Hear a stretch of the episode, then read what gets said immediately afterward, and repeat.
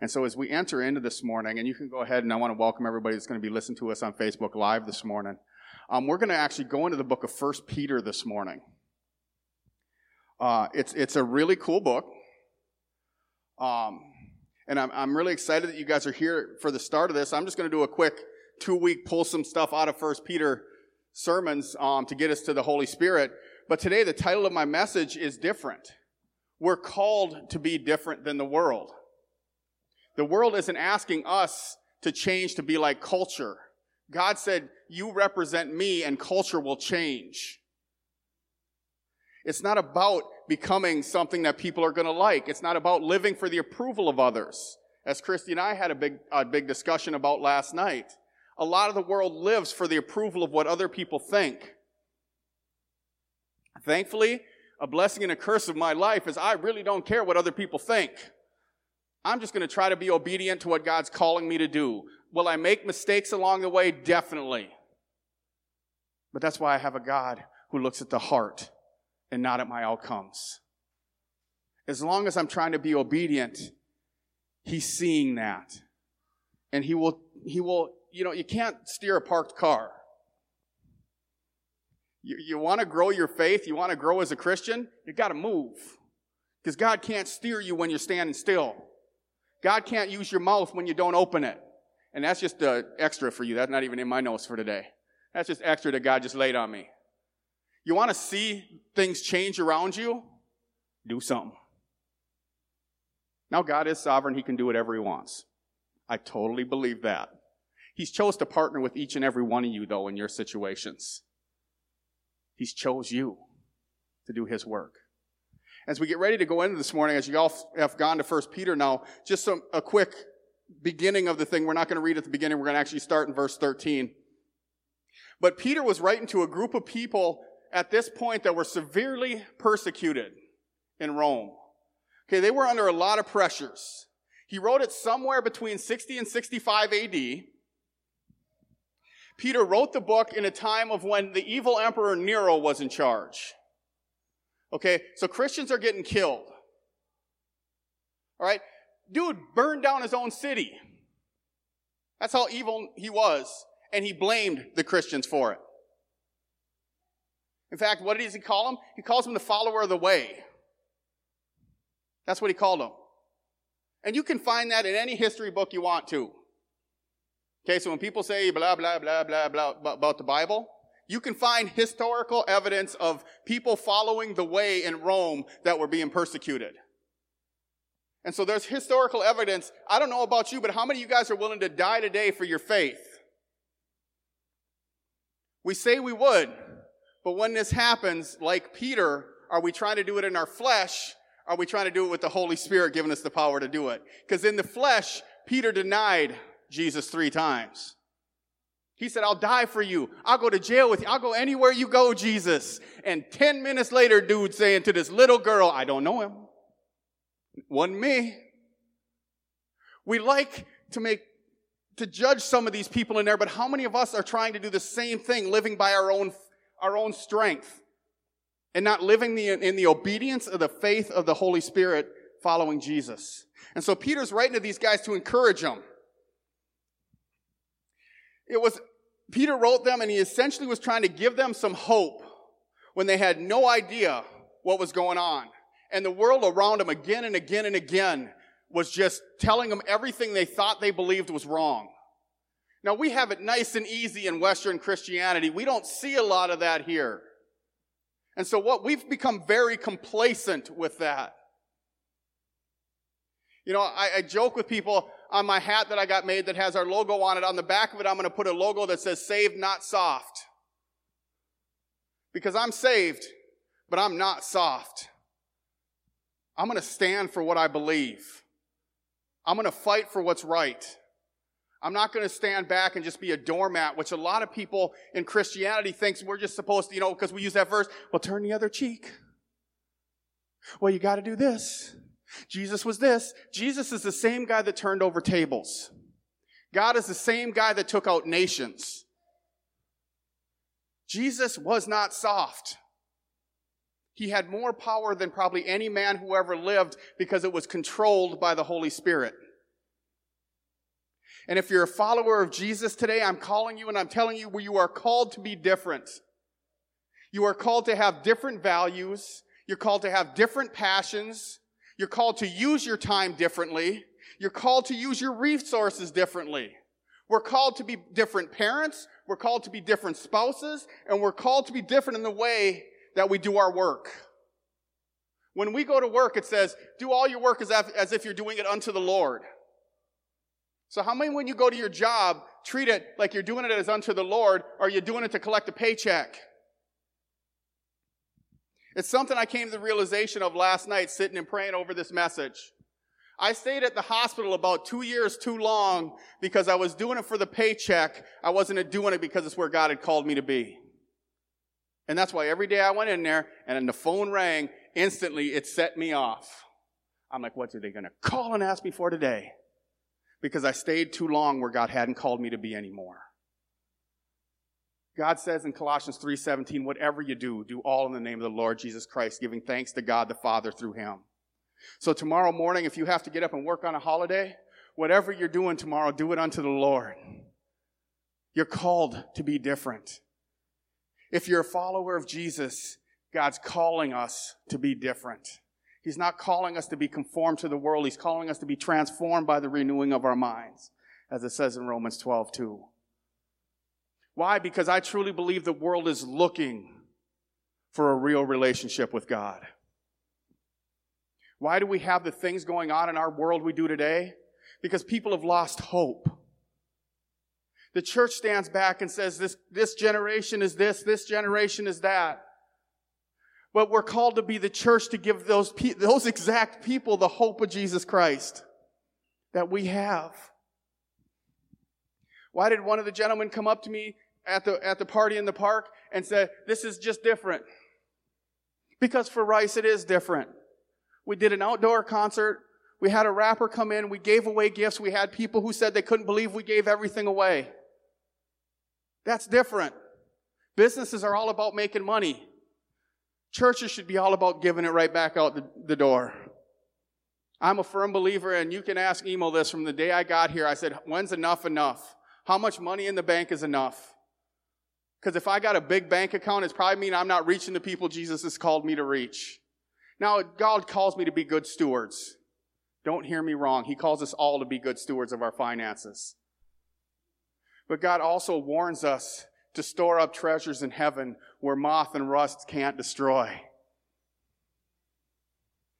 And when we understand we're called to be different and we start reading the Bible as if we're, it really is written for us, it's not just a good book. You know, the Bible does say again, all scripture is written to correct us when we're wrong, to teach us what we need to know, to keep us going in a straight line. All scripture, not just part of the stuff we like.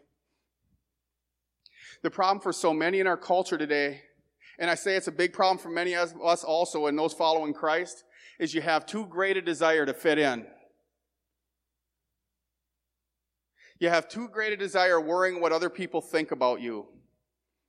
The biggest obstacle for so many to be faithful to God's call is to be different because we want to look like everyone else. We don't want to stand out from the crowd. We want to have people who like us. And again, Jesus said, You don't belong to this world. And that's what we're going to read about in 1 Peter here. God says you're just traveling through. This ain't your home.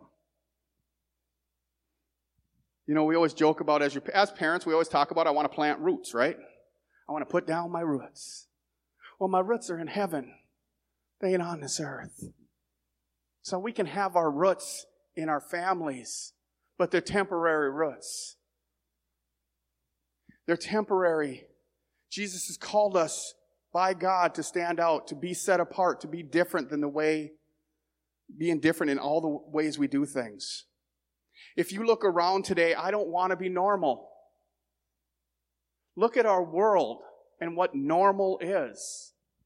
I mean, normal's broke. Normal is just busted because normal is broken people. Normal is mental problems, having, having things going on in our heads. Normal is divorce. Normal is fear. Normal is tension.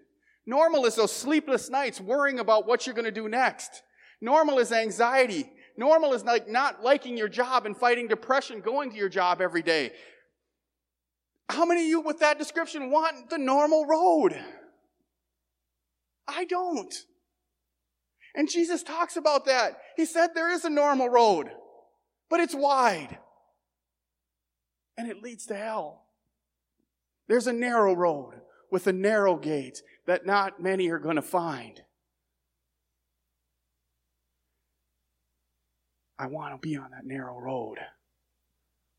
I want to be through that narrow gate following Jesus. So in 1 Peter chapter 1, let's go ahead and start in verse 13. Therefore, with minds that are alert and fully sober, set your hope on the grace to be taught to you when Jesus Christ is revealed at his coming. As obedient children, don't conform to the evil desires you had when you lived in ignorance. But just as he who called you is holy, so be holy in all you do. For it is written, Be holy because I am holy. Since you call on a Father who judges each person's work impartially, live out your time as foreigners here in reverent fear.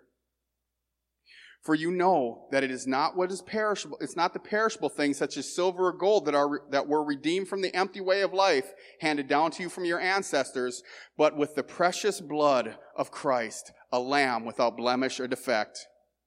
And it goes on to say, He has chosen, He was chosen before the creation of the world, but was revealed in these last times for your sake. Through Him, you believe in God, who raised Him from the dead and glorified Him and so your faith and hope are in God. So, in this verse, as, as Peter again is talking to these Roman followers of Christ who are being severely persecuted, put to death, burned at the stake, whatever you can possibly think of was going on with these guys, he's, he's encouraging them to live obedient He's not encouraging them to run from the problems. Because how many of us do that? That's normal, right? I got a problem I want to face, I'm just going to run away from it. It'll take care of itself. Does it? No, it doesn't. It's still there when you come back. You'll see people move all over the country trying to find a better life. Geography, 99% of the time, isn't the issue. The heart is the issue. Because we drag our problems wherever we go. Now, they may go away for a while, but they have a sneaky little way of coming back. I can remember doing that when I struggled with drinking. I would be good. I hit the gym. I got in shape. I actually looked good back then. My son was born. He was six months old. I got a picture of him standing up against my legs. I'm like five weeks away from competing in bodybuilding. I got this. I'm good. I've been good. So I can go out tonight. Over the next six months, I ended up worse than what I had walked out of six months prior to that because I thought I could do it. It was a heart issue that I never dealt with. There's a thing in computers that says garbage in, garbage out. What you put in is what's going to come out. And if you don't replace once you take it out, the Bible kind of talks about that. It can be swept clean, but guess what? That dude going to come back with more problems and more friends and mess you up worse than you were to begin with. So Christianity isn't behavior modification. It's heart transformation. And the only one who transforms hearts is Jesus Christ. And so when we shared this weekend at our party in the park, Guess what we did? We shared Jesus Christ. He uses his platform to proclaim what God's done for him. You can do the same thing. You may not be able to rap and dance like they do, and that's okay. You have the same testimony of what God's done for you. If you want to go to the next slide, real quick, Gary. Actually, next one after that. Click it one more time. I don't have my clicker up here. How many of you guys would agree with this statement? God's highest calling for you is not your happiness, but your holiness. God never called us to be happy. In fact, in verse 14, it talks about that. The text goes through and says us, be holy in all that you do. He doesn't say be happy in everything you do. But we've created a th- theology of happiness in Christianity. If I'm happy, then God must love me and things are going right. Well, happiness is based on happenings. If my happenings are good, I'm happy. If my happenings aren't good, I'm not so happy. God called us to be holy, not happy. And with holiness comes a joy and a peace that surpasses all understanding. See how this God stuff works? We get one, we get multiple. God said, if you just take this step, I can show you this one. If you quit worrying about your happiness and become holy, I can give you joy. That'll give you, and you start walking down that road. And when we run up against opposition, what happens? We say, uh uh-uh, uh, I'm a child of God. Yeah, but remember when you did this? Uh uh-uh, uh, Jesus forgave me for that. That's not who I am. Yeah, but remember you couldn't do this before? That's right, I'm going to bring somebody along with me this time who can do it. And we start living holy lives. Everything we do is to glorify God, not people. Because when you live for the approval of other people, the people will let you down. God will never let you down. Jesus said, I'll never leave you, I'll never forsake you. Do you live your life like that? That when trouble's coming, you know Jesus is with you. Within our theology of happiness, the other thing that happens with that is all of a sudden you start to personally justify decisions. Well, I'm not as bad as these people. I don't do what they do. And we start justifying why we're sinning. Because if it's not holy and it's not following God, it's not right. Would you agree with me on that? Can I get an amen on that or something? If you don't agree with me, that's fine. Thank you. I'm, is some good preaching right now. It's okay if I borrow money to buy this because God wants me to have it. I've heard that from people. And people go into debt. And what does that lead to? Anxiety. And what does that lead to? Strife in your marriage. And what does that lead to? Can lead to divorce. All because we justified a decision we wanted to make that wasn't following God.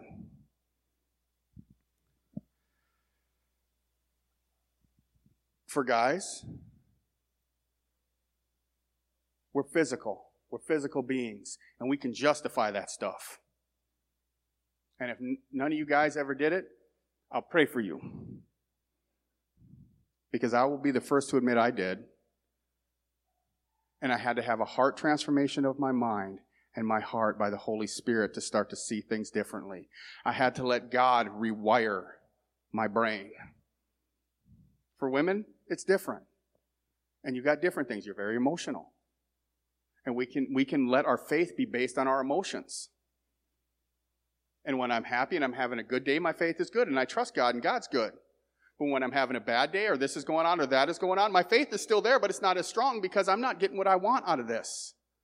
And so we based our theology and Christianity on, on our own emotions, not who God says He is and not who God's called us to believe, be. Because when we believe all else that God wants us to be happy, suddenly those inconveniences and those delays are God's denials and we start questioning God and the enemy comes in and does the same thing today he did back in the Garden of Eden and he tries to get you to question God's character. Did God really say you shouldn't do this? And we start justifying it. Did God really say you shouldn't drink? Well, it says I, it doesn't say I can't drink, so I must be able to, so I'm going to drink.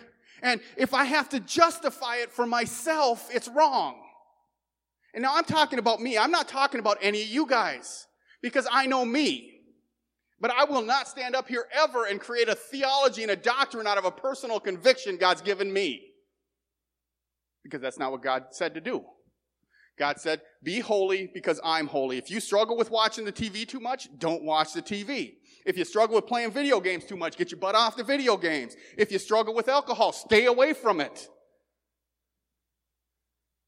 It's not for all of you guys. Because the Holy Spirit will convict you of the things you struggle with. One of the questions I got this week at Party in the Park what should I wear?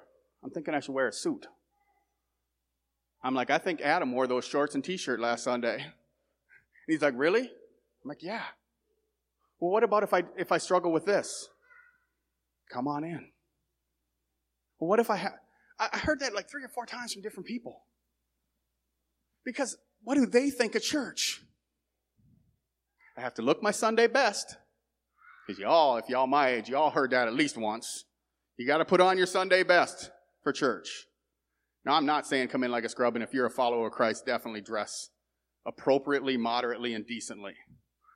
But when somebody who's lost comes in, they don't know any better. If you're, and I love that when, when Paul said that. I didn't know what sin was until the law came. And so all the people who we want to call lost and we want to judge for what they're doing, if they don't know what they're doing is wrong because we haven't told them and God hasn't convicted them, how are they ever going to know and they'll never feel accepted and they'll never walk through our doors? We're called to be holy. Paul, Peter wrote this to the believers. He didn't write it to the people walking around in the street who aren't here this morning. He said, you be holy because I am holy. When you're holy, it will represent me to the world and it will draw them to me. And then I can teach them to be holy. And that's our job. Is to teach them. We, we truly have an enemy who lies a lot. We like to push the devil on the back shelf. But guess what? He's real. I cannot defeat him on my own. I'm pretty sure I've read stories in the, in the Bible where the archangel Michael would not face Satan on his own. He called him the name of Jesus. Because Jesus is the name above every name that defeats everything. And that is a big amen because God wants you to be holy and be like Him. He created you to be transformed into the image of His Son. And when He starts to transform our heart, and I'm going to play a song at the end today from the inside out. It's still a great song today, years later. God changes us from the inside and it comes out. When I try to do external modifications, it doesn't change me on the inside. I can show up for church on Sunday morning and, you know, I, there are, there are some out there. They are great charismatic speakers. They are great worship leaders. They are great musicians. They do a lot of great things. But the life they live off the platform does not match what they say on Sunday mornings. And that breaks my heart. Because that's what I am constantly looking at myself, and I struggle. I have problems. I do things wrong. Just ask my wife. But my heart and my zeal is to see Jesus. And to see Jesus in all of you. And to see Jesus we all come in contact with. And so when we understand our highest calling isn't to be happiest, to be holy. We start to become more like Christ. And if you go to the next slide, or the next, just push it over one more time. Living holy isn't the path to knowing Christ. Knowing Christ is the path to living holy. We've got that backwards in the church today. If I act a certain way, if I dress a certain way, if I read a certain book, if I listen to a certain type of music, then I'm going to be a better Christian. And to become a better Christian is to know Christ. And that's just the easy part of this. The easy part is knowing Christ. And uh, the next thing underneath it says, Are you letting the Holy Spirit change you from the inside out? Or are you hanging on to things that don't need to be there anymore? The Bible talks about us being not only hearers of the word, but doers of the word. The Bible talks about us speaking, convicting, showing, and leading us to righteousness. So as I close this out with some scripture, I hope, hopefully you'll see why this matters and why 1 Peter is so important. Because verses 18 through 21, Peter goes on to say to these hurting Christians, he says, you need to remember, for you know it was not the perishable things, silver or gold, You were redeemed from this empty way of life that was handed down from your ancestors. It wasn't with these things that you were set free from the longing of wanting more. He said, but it was with the precious blood of Jesus Christ, a lamb without blemish or defect. It was his sinless son who set us free. It was Jesus that pointed you toward life. It was the risen son who forgave your sins and made you new. He chose you before the creation of the world, but he was revealed in these last days for your sake. So when you walked into church, this is just as much for your sake today as it was for them back then. And when we understand living holy, we can't be good enough on our own to please Him. Living holy is following Jesus and letting Jesus live in us. Because suddenly when we know Christ, it's not about that I have to do this and that I don't want to do this and I get to do this and I wish I could do this and I wish I could be wild this night and that's kind of fun. But our hearts and on the inside of us start to be transformed by the renewing of our minds and the power of the Holy Spirit and we start to reflect the Son. I'm not, I'm not ashamed today to confess that I'm different than I was. I still run into people who know who I was but I can proudly proclaim who I am today, and I am not that person anymore. Because out of the uh, overflow of your heart, your mouth's going to speak.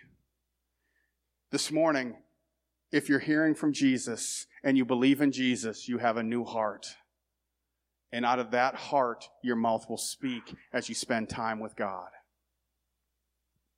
The fruit of the Spirit start to become the roots of who we are and they start to grow deep down in Christ and we understand that this is not our home, but heaven is our home and we place our roots in what's eternal, not what's temporal. I'm becoming today more like Christ. You are becoming today more like Christ, not naturally, but supernaturally. By His power, you're starting to live a life worthy of the calling that He set you apart for. Because He did it. And you don't have to. That's the freedom in Christ. I don't have to work at this. I just got to spend time with God. And to me, that's not work. So, to wrap up this morning, we're going to pray. Thank you for listening to us on Facebook Live this morning.